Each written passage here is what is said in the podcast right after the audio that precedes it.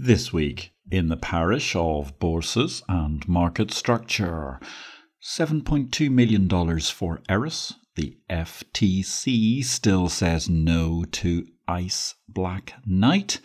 And Sesame Street does financial meltdown. This week's letter for bust banks is S. My name is Patrick L. Young. Welcome to the Bourse Business Weekly Digest. It's the Exchange Invest Weekly Podcast, episode one hundred eighty-five.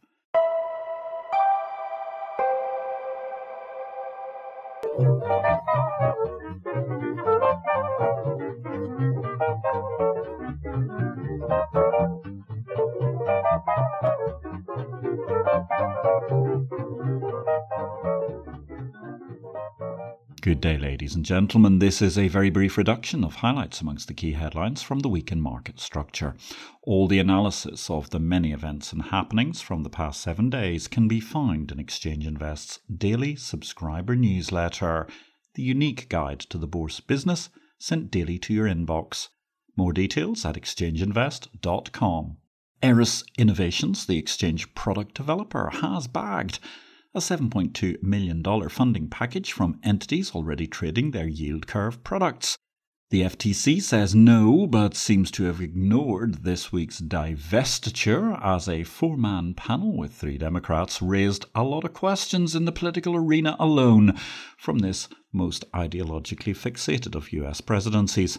ICE Black Knight feels sufficiently wronged that they seek to fight on. Meanwhile, in BitCarnage this week, you can catch all the coverage of the end of crypto version one point oh as it approaches its denouement in Exchange Invest Newsletter Daily. The new new bank run ended the old-fashioned way. The BitCarnage corporate body count of last week was predominantly centred around banks, and indeed, it sounded like Sesame Street does bank collapses, with all three of them beginning with the letter S. Silvergate Bank, the crypto bank, Silicon Valley Bank, which was more a startup thing, and Signature Bank, which also closed down last week, which was kind of more of a crypto thing as well. As I mentioned, apart from feeling like Sesame Street does bank collapses, all three had a lot of deposits. In the case of crypto companies and or startups, they had customer bases it was difficult to lend to, crypto companies or startups, and during the Q E low-rate frenzy, they bought bonds and stuff which wasn't negative yield. Unfortunately, when interest rates rose, this drove ugly capital losses. Thus, while there may be other banks which have bond losses to eat, it's unlikely they've done so on such a widespread basis that it will provoke their demise. Anyway, this was all a mere warm-up for the story of the week, as S E C Chair Gary Gensler writing an op-ed in The Hill, getting crypto firms to do their work within the bounds of the law. First of all, that's a very interesting place to write this. It wasn't in the Wall Street Journal. It wasn't even in the New York Line. It was in The Hill, the magazine for Washington, D C And indeed, I quote, Gazagee noted, crypto intermediaries should structure their businesses to comply with our laws governing securities exchanges, broker-dealers and clearinghouses. They could put into place rulebooks that protect against fraud and manipulation. Crypto security issuers should file registration statements and make the required disclosures. These are the same rules that everyone else in the securities markets has played by for decades. I find, Gazagee goes on, the talking point that there's a lack of clarity in the securities laws unpersuasive. Some crypto companies might message that the laws are unclear rather than admitting that their platforms don't have sufficient investor protection. In essence, I think it's fair to say that Gazagee has walked up to the crypto industry and cried blood, blood, blood. Elsewhere in the one might call it legacy parish of exchanges, Elliot's case against the L M E will be heard in London during the week of June the nineteenth. That's very interesting. Silence so far from the L M E on this, but the court case is going to be scheduled for the same week as F I A's London conference. Meanwhile, massive expansion in Hong Kong. Overseas firms in Stock Connect. That's a major game changer. And in fact, therefore, that's kicking off at the start of the week and is even by the standards of the Stock Connect initiative, which E I has long supported despite what was initial local media scepticism, a terrific expansion of the Stock Connect programme with international companies that are primarily listed on Hong Kong's market now available to be included in Stock Connect's southbound trading. A huge opportunity for mainland investors to diversify in the breadth of the Hong Kong market, and indeed for Hong Kong exchange listings to access the vast pool of Chinese capital. It's one of those just a touch seismic things that presumably helped explain the swagger and the step of Hong Kong Exchange's C E O Nicholas Agasson as he was playing an active role at the Boca Raton conference over the course of the past week. What an excellent initiative. More indeed on Stock Connect developments, because there was also an expansion in the number of days you can trade. Hong Kong exchanges and the Chinese mainland have managed to smooth out a lot of the settlement arrangements. Thus, when a holiday arises, essentially Stock Connect will be open when both markets are open, as opposed to the previous status quo, which had a tendency to suspend Stock Connect trading one or two days prior to a holiday in either marketplace. That's certainly something that's going to be benefiting the Stock Connect programme into the future. Results this week. Well, I think the most exciting sets of results we had were perhaps Bolsa y Mercados Argentinos. Their quarter four results were spectacular. Revenues up eighty-three point five percent, no less. At the same time, solid results from SIX, slight falling off in terms of the operating income, zero point three percent, but the overall group net profit came in at one hundred eighty-five million Swiss francs.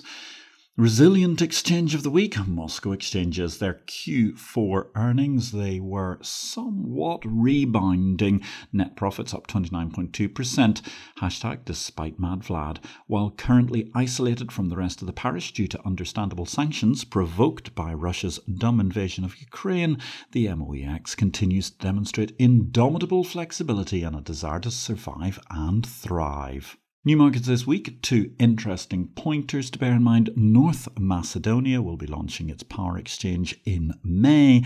And in Egypt, the F R A, they've made legal amendments to establish the Futures Exchange of Egypt. In deals this week, it was a busy week for deals in the parish. All the deals were in Exchange Invest Daily, the newsletter no person can afford to be without in capital markets and market structure.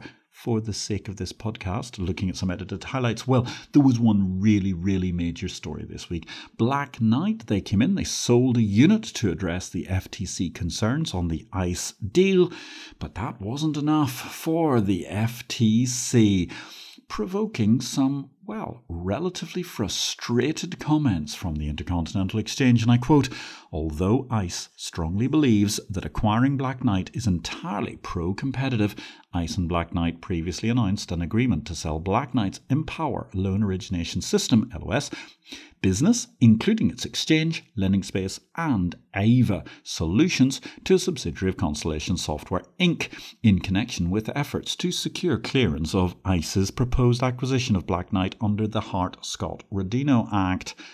The F T C's attempt to block the combination despite this divestiture remedy is without merit and serves only to delay improving the experience and outcomes for all participants in the mortgage industry."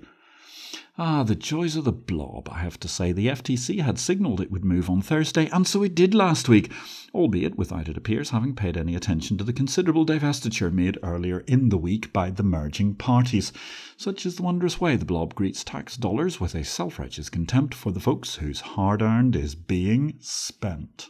Over at Blackstone Thomson Reuters Refinitiv L S E G, Blackstone Thomson Reuters, they're launching a sale of a two billion dollars L S E G stake. And at the same time, Eris Innovations have announced a strategic investment round to capitalise on new margin treatment in their business.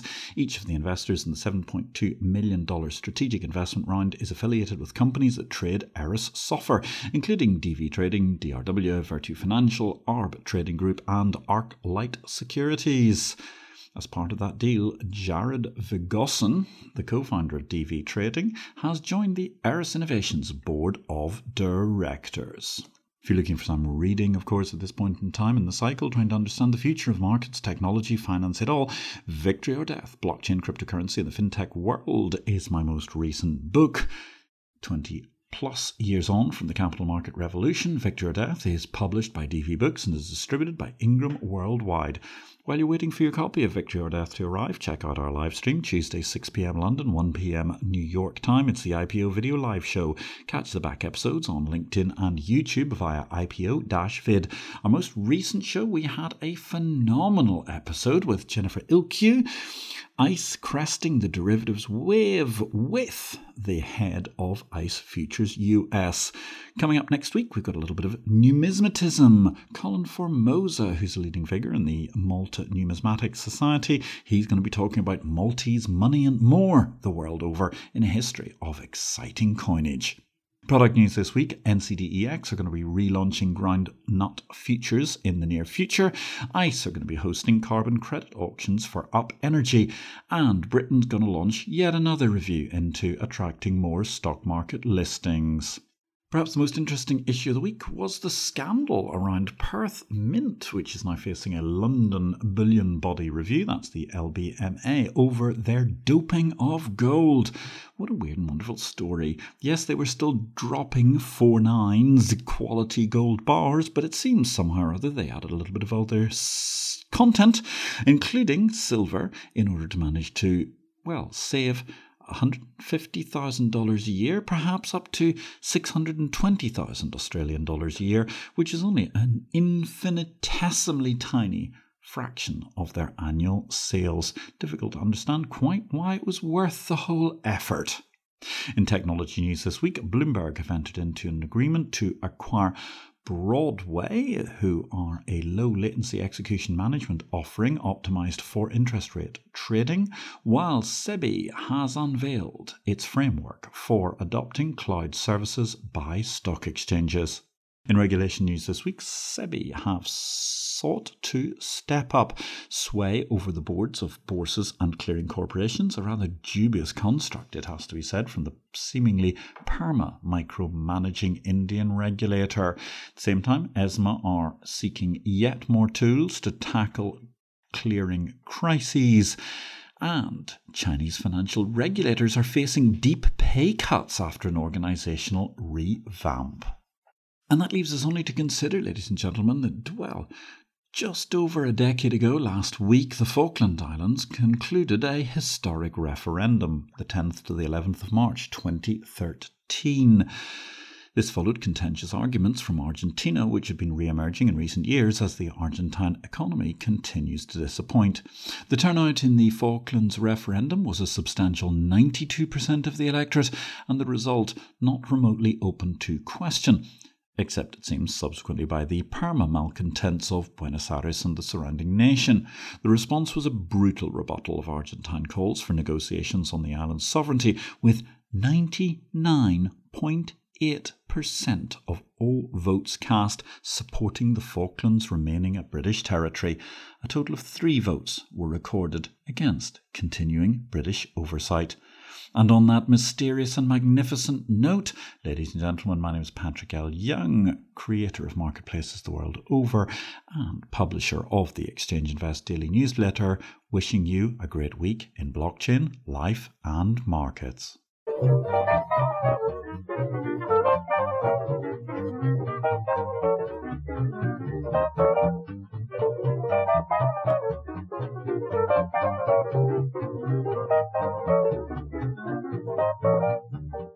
This show relates to the business of bourses. It is not to be construed as investment advice, nor are we making any investment recommendations. Please consult an investment advisor before you make any investments, and for goodness sake, do your due diligence and do not make investments without complying with the regulations in your home state.